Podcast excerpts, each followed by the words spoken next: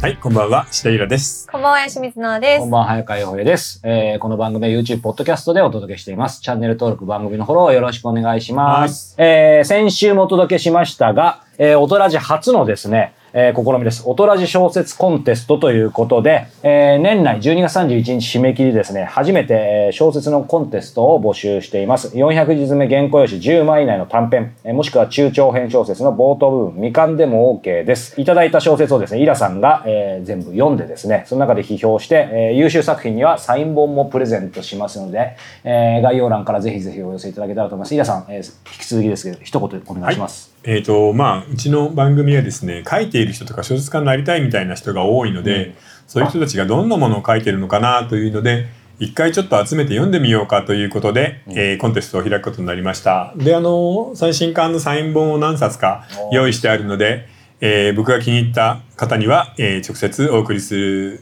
しようと思っています。はいどしどし応募してくださいしてくねだ。さいまたね、もちろんその結果公表会を、えーどっかでやろうと思ってますので、楽しみにしていてください。さあ、ということで今日は205回です。12月最初。おーはい、今回は、今回はですね、おとらじで何回かやってますよね。うん、 AI、うん。ディープラーニング、そしてその辺の流れの続きでですね、チャット GPT もやりましたけやりど、ましたねついにこれです。今回あのガイドになっているのは人は生成 AI とセックスできるかという、うん。ケイト・デブリンさんっていうこの海外のフェミニストの、うんなんだろうな社会学者なのかなぽいですね。うんあ、でも一応人文学部。人文学ね、うんうんじゃあそっち系の人だうね、んなんですけどまあぶっちゃけですねこの本は本当に入り口でそれよりは日本ってさ何でもいけるじゃんうん何でもいける。そうん。う日本のセックスドールって世界でも有数のうん。出来だし、うんなのでいやこんな今さ大独身時代で今男性の独身率が障害独身率が未婚率が30%高いですね。で女性が20%なんだけど、うん、まあ近い将来、うん。えー男性が40%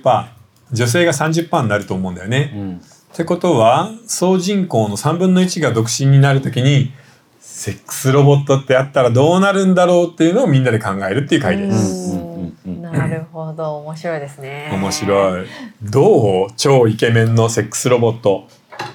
なんかセックスロボットっていうワードがちょっとあれですけど、うん。でも個人的なこれ読みながらうんすごい妄想しました、いろいろ。おーいいね。どんな妄想ですか無料部分でい言えやる、程あ、度で。無料部分全然言えますよ。なんかその私が好きなあのその創作物があって、うあのスマートフォンを擬人化して、うんそのスマートフォンがイケメンなんか言っってていたう、ね。そう擬人化があるんですよ。それは何 ?BL 系の BL、うんまあ、BL っていうかその、まあ、夢物語みたい物をな一人女にし性ちゃうの妄想みたいな、んなんか自分のこういつも持ち歩いてるスマートフォンがイケメンにぎイケメンの男になって、うん自分の後をついてくるっていう、あのーなジるャほンどルみたいなのがあってそれは楽しいねそうそれをもうすごい想像しながら見ちゃってだから常にうん自分のこう心配健康の心配とか、なんか今不安定なの大丈夫とかなんか仕事の心配とかしてくれるうん超イケメンのロボットがいたら、うんもうそれだけですごい針が出てもいいなって思って、あ、嬉しそう。そう楽しかったです。いや、僕実はさ、あの、セクサロイドの小説を書きたいって言ってたじゃない。はいはいはい。それでこれがすぐ引っかかったんだよね。あなるほそうなど。そう、だから人間と人間が恋愛とか結婚とかしなくなった時に、うんじゃあ AI とかロボットが来たらどうなるんだろう、うんそしたらなんか日本人のラブライフというかさ、うん恋愛とか全て変わるんじゃないか、うん革命的な変化が起きるんじゃないかと思ってそのための資料としてこれを推薦したんだよね、うん実は。あーそうあんまなんでりすね参考にならなかったけど、でも面白かったね面。白かったですね。え日本でセックスドールって作られてるんですいか？っぱい作られてるよ。あそうなんです、ね。ただうん全然出来が悪いから、うんうんその AI 機能とかないし、うんうんここの本の中にはさ頭部だけ、えーちゃんとそのあ Siri ーとか、えー、Alexa みたいに、えー、チャット GPT とかを使いながらうんうん音声で会話ができるけど体は全部ただのシリコンでブヨブヨしてるっっていうのはもう売られてるんだよね海外では。なるほどですね。でしかもちゃんとそれにはエッチの機能があってうん最初は痛かったりするんだって。ええで何回も繰り返していくことあすごいで結構リアルだね。だんだんと相手があの相手のセックス道路が感じるようになるっていうんだよね。ああ、え、ちなみに私すごいそ、うん一個だけ、あ、ちょっとまごめんなさい、ごめうんん、これ有料部分で聞きます。ごめんなさい、すごいはしたないこと聞こうとしちゃったんで、うんあの後にします。ごめえ、んなさい。何あうまい引っ張り方いやいやいやじゃあ概要欄じゃとあじ違ゃあうじゃあじゃあじゃあじゃあいやなんかその、まあそれ後でね。え、何 挿入するかどうかってこいや挿入した後の話ですとあ、。だからそれは自分でせ綺麗にするわけよ。あ、そういうことですか。え、どうなってんですかその中が。だから天下みたいなのが入ってるってだけ。セックスロボットのあそこに。天下をでもほら我々そもそも見たことないからなんかこの外側しか見たことないんで。え、おただ大丈夫大丈夫ですか。はこうモザ大イ丈ク夫入大った丈の夫。天下ってこうあって、うんここの中がうねうねしたシリコンになってるのよ。あ、はあはあ、だかえらどこに発射するんですか。この中にじゃあビシャーってなっちゃう。そうだからそれは、あの洗ってもう一回再利用してもいいし、うん一回でしてる人もいる。あ、そうなんだ。へえ。 なるほど。こでれもが。これをさ、あのススペアみたいにしてさパカパカ取り替えできたら、うん毎回してるだけでいいからいいかもね。使い捨てなるほどねそうう。んこれがだから女の子の中に、まあ、要はあ女の子っていう入かってそるのうんドールの中にこれが入ってるっていそうう感じなんですね。うんはあ、はあはあ、なるほど。ただ僕たちが考えてるのはもうちょっと進んだものだから、ちゃんとしたロボットでそういう機能もあってっていうのを考えたいよね。うんでしかも AI だからちゃんと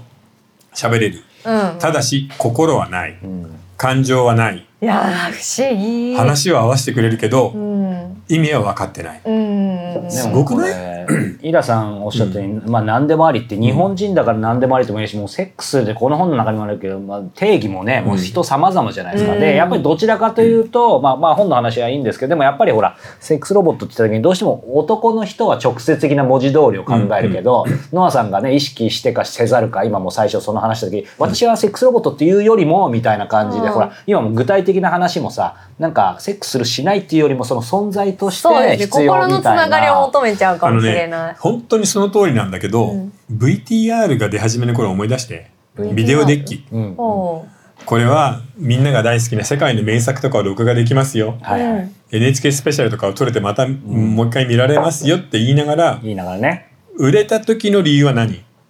え、売れた時の理由。そうパナソニックとかあそうなんはだ要するにうちのビデオデッキ買ってくれたらアダルトのビデオつけますよって言って抱き合わせ販売してたの。全部監督でもその話 あったそうよ。なので今回も要するに人間の友達になる親友になれる素晴らしい心優しいロボットがいますよただしやらしいこともできるんですよっていう抱き合わせ売り方を絶対するじゃん。なのでそこを考えたいんだよね。ああ、なるほど。でもそうですね。うん僕し知りませんけどこの中にもほらなんかマッサージする日立があ日立のマジねックワンドマジックワンド。それがバイブレーターとしてみたいみんうんなあのーアメリカのマさジックワンドア。メリカのアマゾンに飛んで。まあこの番組のメインで見てる人だったらアメリカのアマゾンとかすぐ行けるだろうから、はいはいアメリカのアマゾンでマジックワンドっていうのを調べてください。うんうんでもう何千っていうレビューが上がってるんだけど、んほぼ全て、えーいかにこれが素晴らしく気持ちいい道具 か女性はみんなおすすめって女の人同士でおすすめし合ってるから、え、あ、女性のあれなんですね。いやあれだよよく AV で見るさ、はいはいあのお父さんマッサージ機あるじゃないお父様こんなでっかいボーンっていあう、はいはいはいあ先っちょが丸くなってるああーなんか見るかもしれない。れが日立マジックワンドへえ、あれ。これこれこれ。あ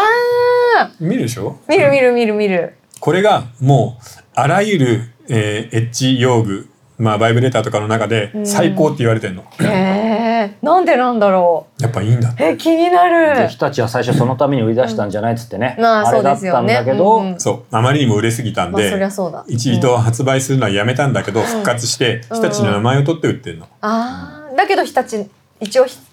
バイブレーターのロールスロイス おお、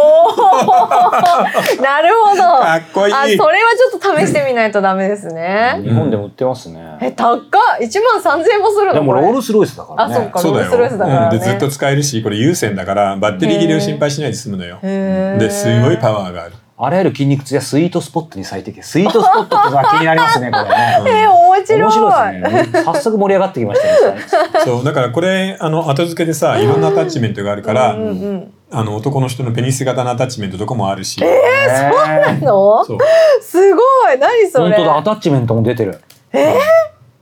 面白いよねへえ。面白いですね。ちょっとここれだけで盛り上がっちゃいましたうよねん、。そっか、すいません、そうですね。うんいや、もっと深い話をじゃあ有料部分でできるといいですそうね。でもさ最初の頃に書いてあった話が衝撃じゃなかったなんかね石器時代かあ、らはいはいはい。そのうん針型バイブレーターみたいなものはあったんだよっていう、んでも博物館とか海外行った時とかうん博物館行くと必ずそういうのありますよね。あるねだからうんそれももちろんその宗教的な儀式のために使われてもいただろうけれど、うん実際に女性たちも使っていたんじゃないかっていうのを聞いて、うんなるほどそりゃそうだな作ったら使うよなってうん僕も思ったわ。うんでも木型とか痛そうですよねなんか。いやで滑らもかにするのか例えば江戸時代の大奥とかでは、うん木型に漆とか塗ってツルツルにしたのとかをだってほら大奥って将軍以外の男は一人もいないわけだから、うんうんうんみんな大変じゃない、うんなのでそういうのが結構流行ってたらしいよ。へえ、そうなんまだあ。昔からあるってことですね。そうへえ面白いよね面白いですね。そうはいでも僕が考えてるのはなんかもっともっとなんか面白い世界なんだよね。へえ、気にでなもる。なんかもう本当切り口これ無限にありますね。ある真面目なことから面白いことからね。うんなんかこれイラさんあの、まあ本編で詳しくはですけど、うんなんか今日こういう形でこの話切っていきたいみたいななんかキーワードとかってあります？えっ、とキーワードというよりは、ん。セックスロボットセクサロイドができた時にうんそれをどう考えるかなんだよね。どう考えるうん僕はロリコンです。うんうんえー7歳以上の女の子にはどうしても欲望を持てません、うんただ犯罪を犯したくないからずっと我慢していました、うなので僕のために7歳のノアっていうんのは。セクサロイドを作ってくださいって言ってきたら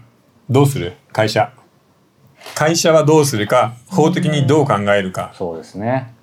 いやー難しい。なんか私はこの本読んでて思ったのは、うんなんかそのえっ、とそのセクサロイドがその幼いん幼女とかその男の子の体をしていることによよって、えっ、と実世界でもその影響が出るんじゃないかっていうことを心配しする人がいるっていうのが書いてあったんですけど、うん私の意見は逆でなんかやっぱその欲望をため続けていつか爆発してリアルな世界で犯罪を起こすよりかは、あった方がいいとあった方がいいっていうふうに考えた。え待ってそれはね実はね質問のパート1なのへえパート2僕はサイコパスですうんうん、何年かに一度どうしても女性を殺したくなり ます、なので僕あるが殺してもいいようう、なんセクサロイドを作ってくださいこれうん法律的にどうあるいはメーカーだったらどうする殺されるためサイコパスに、いやでもさっきのなんだよマジックワンダーの話じゃないけど、うん、あの自自社の名前を大きく掲げてはでできないなっていうで気がししょます。だからう猛烈に考える切り口があるのよ、うん確かに。もうそのマジックワードじゃないけど結局ね、あの建前としてはできないようにしてても技術的にできちゃうといろんなもん絶対生まれるよね生まれてくる、うんうんだってね、その、今日もヒルチャット GPT がまた進化したって話もしてましたけど、チャット GPT と、えっ、と、多分 3D プリンターの組み合わせです、うんもうどんどん発展してから、それでせ、うんあの、ロボット作れますよね。作れるそうしたら今みたいなの作れちゃいますよ。作れちゃうんで、それは自己責任でお願いしますみたいな。うん、ただ実際にプロが作るのはもうレベルが違うので、うんそういうのでは追いつかないと思うんだうん、うん、うん、僕がさっきから話している世界は近未来の日本なんだけど全産業が潰れるっていう日本がもう本当に窮地に陥っているっていう設定なの、うんうんうん怖い自動車が中国に潰されるで電気製品ももう残ってないうんうんパソコンとかは作れない半導体はないその時に日本に残ったトヨタの残党をソニーの残党を、えー NEC とか 富士通なんかの残党がみんなでお金をかき集めてロボットの企業を1個作るっていうのが僕の小説の設定なの面よ。白いおーそのロボットの世界もう単品しかないんでそれを何とかして当てないといけない。うんなので一人一人のお客の要望に沿ってどんな好きな顔でも作りますよ。確かに。で1台軽自動車ぐらいで売る150万とかうで、っん、ていう世界の話なのうんなるほど。その時にさっき言ったさじゃあ7歳でとか殺すだけ専用のセクサロイドとかでもありますよね。絶対うんオーダーとしてはうん来る可能性は絶対ありますようね。んあれだったらどうする例えば結婚したいって言ったら、うん今だってぬいぐるみとかアニメのキャラクターと結婚するんだからさ、うん、ありえますセよクね。サロイドだったら全然できるよね、うんどうするそしたらそれは私は結構ありかなと思っちゃいます。なんかだからうんそれは簡単にそこで答えられるけど、うんもっと難しいものがいっぱい出てくるじゃんうん、戸籍の問題とか。戸籍の問題もあるし相続とかどうするあと保険あ、ー社会保険とかもね。社会保険も相続もそうだしうん。じゃゃあ究極の話を言うけれど僕が、えーさっき言った7歳のロボットノアさんと結婚しました、うんで僕は交通事故で植物人間になりましうた、ん配偶者は7歳のロボットノアさんです、うんえー僕のこれからの終末期の医療をどうするかの決定権をうんその7歳のロボットにあげるかどうかうんうんうん重いよね、突き詰めるとね。そう、うんでもそこら辺も回答しないといけなくなるので必ずそういうことも出てくるから、うんそういうのを全部シミュレーションで考えて小説にしたいなとは思ってるんだけど、そしたらめちゃ面白いじゃん、面白いですね。さっきの殺されるロボットの実験はどうなると思わないうんだって結婚できるってことは人格権みたいなのがあるっていう認められたってことじゃん、うんそしたらこれからすぐ殺される人にもちゃんとロボットとしての人格権があるのに生まれてすぐに殺されるのどうする、確っかてそうですよね。めっちゃ面白いんだよね。いやでも多分そのものにうん感情があるっていう考え方って日本人特有のものだと思うんですわよ。かる要するに古い包丁とか古い、えーハサミとかにも魂が宿るって考えるももんっねたいないの国ですからそうそうね。そううんだからそれがだからそこを切り離して考えたら別にその人格権があろうがなかろうが感情があるものではないから、うんそのどう扱おうがその所有者の自由だっていう考え方になりますよねなんか。 なんか急激に逆に進んだ ね。さっきは全然 OK だって言ってたのに。あ、えっ、と、その、だから、えっ、と、しえっ、と、その人格があって、あって、その、あったとしても。うんえっ、と、その倫理的に殺す、人格あるものを殺すっていうことは、その犯罪になるじゃないですか、うんリアルでやったら。うんだけど、その、自分が所有しているロボットに対して危害を加えるっていうことを。制限すできるだけの、その、まあ、当然今法律もないし。うんっていう。ことがなんていうんですかないないから所有者の自由じゃないですかどう扱おうがだかのもらのがそれに関してみんなで考えて法律とかを作っていけないといけないしそうそそうそうそのう時どうするかっていうので、何かやっぱりね根本的に考えないといけないの、うんそういうふう絶対にそうすですぐよね「あオッケー」みたいな話では全くないんだよ、うんだから今の話で言えばさ7歳のロリータロボットを僕が20代買った、うん、歌舞伎町でお店をやります、それを働かせているあのお金をかすめ取るのはうんどうなのとか大丈夫なのって思わない、えー、そうですか、ううん、ん、だってまずそのロリータの問題が一つ出てくるじゃんうんうんうんその子供のセックスを売ることに関してっていうのがまあ一つある、まあ確かに自分の所有物だとはいえセックスワーカーにさせてしまってそこからピンハネするのはありなのっていうのもあるじゃんでもそれで言ったら、AV のあの幼女ものとか養女者はみんな18歳以上の女の子が自分でサインをした後でやってるんだよでもそれってなんかそのロボットだったらその年齢の設定はその企業側というかその作る側が自由にできそるうそうわけですようねん、。そうでそうなるとそこになんかなんていうの、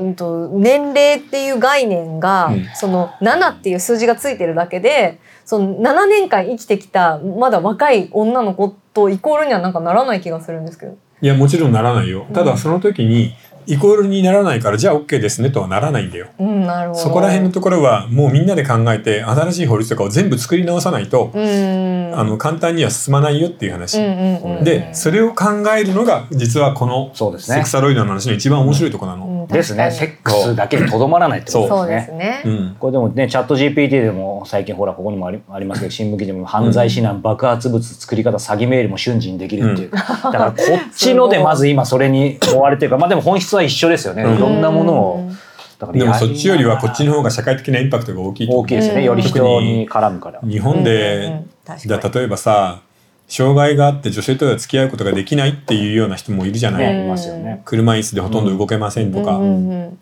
でもそういう人のあの性欲とか欲望も大事だからさ、うんそうなると本当にありがたいじゃん。そうう。んだからそういう一面ありますよね。うんある障害者の方、ね。なのでいい面もすごくあるし、うん孤独ですごく寂しい例えば50歳で独身で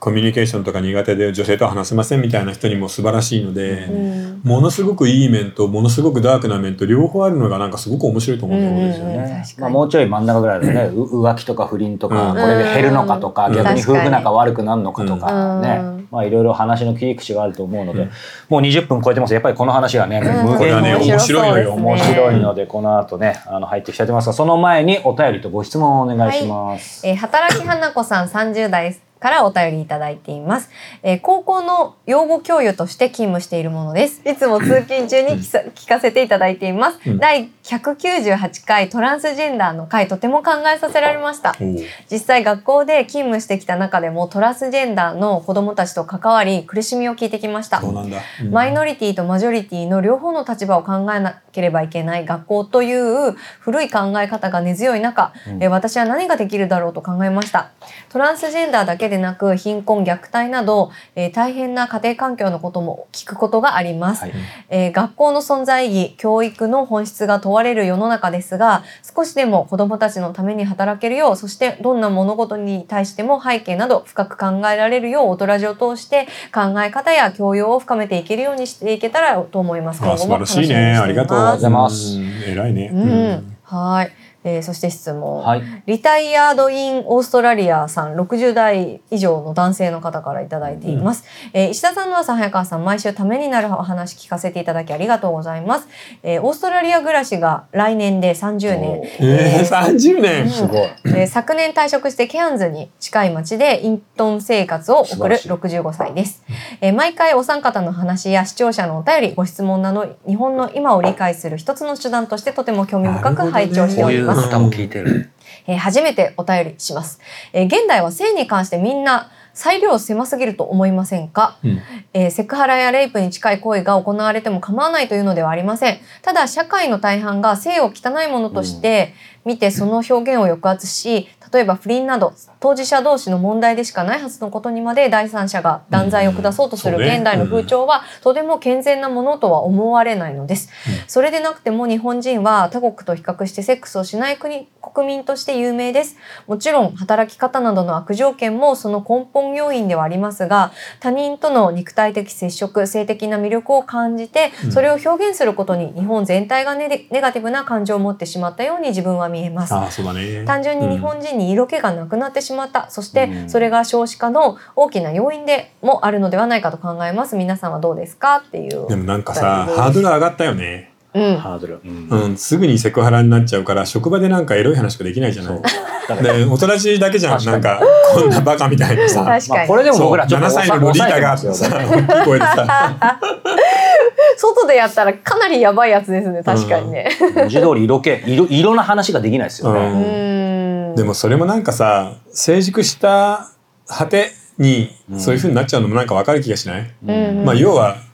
もう面倒くさいからそんな増えなくてもいいよ人間はってみんなが思ったってことだようーね、んううんんだからこれから何かが変わるとも思えないし、この方の本当に言う通りだと思うんだけどでももうなんかそのままだろうなこれからさらに干上がっていくんだろうなとしか僕は思えないんだけど、うん確かにこれからなんか良くなる点あるかな急にみんなが恋愛バンバンしてさ月9はもう恋愛ドラマばっかりみたいな時代が来るかしらまあ、実際恋愛小説あの恋愛相談自体もね僕ら募集してますけどやっぱりそうこの本当コロナ前前後っていうか、まあ、コロナ直後ですけどはもうちょいやりましたよね。あったねなんかね最近はもう本当に会社が辛いですとか会社がブラックで死にそうですみたいなうんのが多いんだよねお便り、うんだからなんか日本の働く環境悪くなってで同時になんか恋愛とかセックスみたいなさ甘くて素晴らしい世界がダメになっていくっていうなんか悲しい比例の仕恋方を愛してセるんだッよクスがちょっとフィクション化してますよね。うんうんなんか自己完結全部自己完結で成り立っちゃってません、なんか恋愛も 2way じあーゃなくてそれはあるフィねクション化するとだからこうこれも近づいてくるよそうでね。もこれフィクションの酷使だよねだってうん要は AI ってその人を傷つけない答えばっかり返してくれるじゃうないんうんうんフィクションがだからノンフィクション化してきたっていうかなんかすごい時代にやっぱなってきましたね。うんなったね暗黒時代ですねそうだからまあ本当におっしゃる通りで僕も不倫叩きとか大嫌いなんだけど、うんでもなんかもう日本人の全体像みたいなのは変わらないよなっていうふうにちょっとそこの部分は諦めてるかな、うんうんうんうんうんでもなんかシンギュラリティとは意味合い違うけど本当にそういう時代が変わっていくのってやっぱ徐々に変わっていったり、うん後から気づいたらと思いましたけど僕らはこの「オトラジ」ご一緒させていただいてこの4年で一気に変わった感ありますね、うんあるね変わってる最中でも分かりません、うんそうだね、うんまあ、特にこの AI とネットの変化に関してはものすごい感じるかな、うん確かにさあということでこのままねはい話も続いていきそうなので、えーいよいよ本編に入っていきたいと思います、えー続きは4通りご視聴方法がございます YouTube メンバーシップ、えーニコニコ動画 Apple Podcast そして audiobook.jp、えーお好みの方法でご視聴ください詳しくは概要欄をご覧いただければと思いますそれでは本編です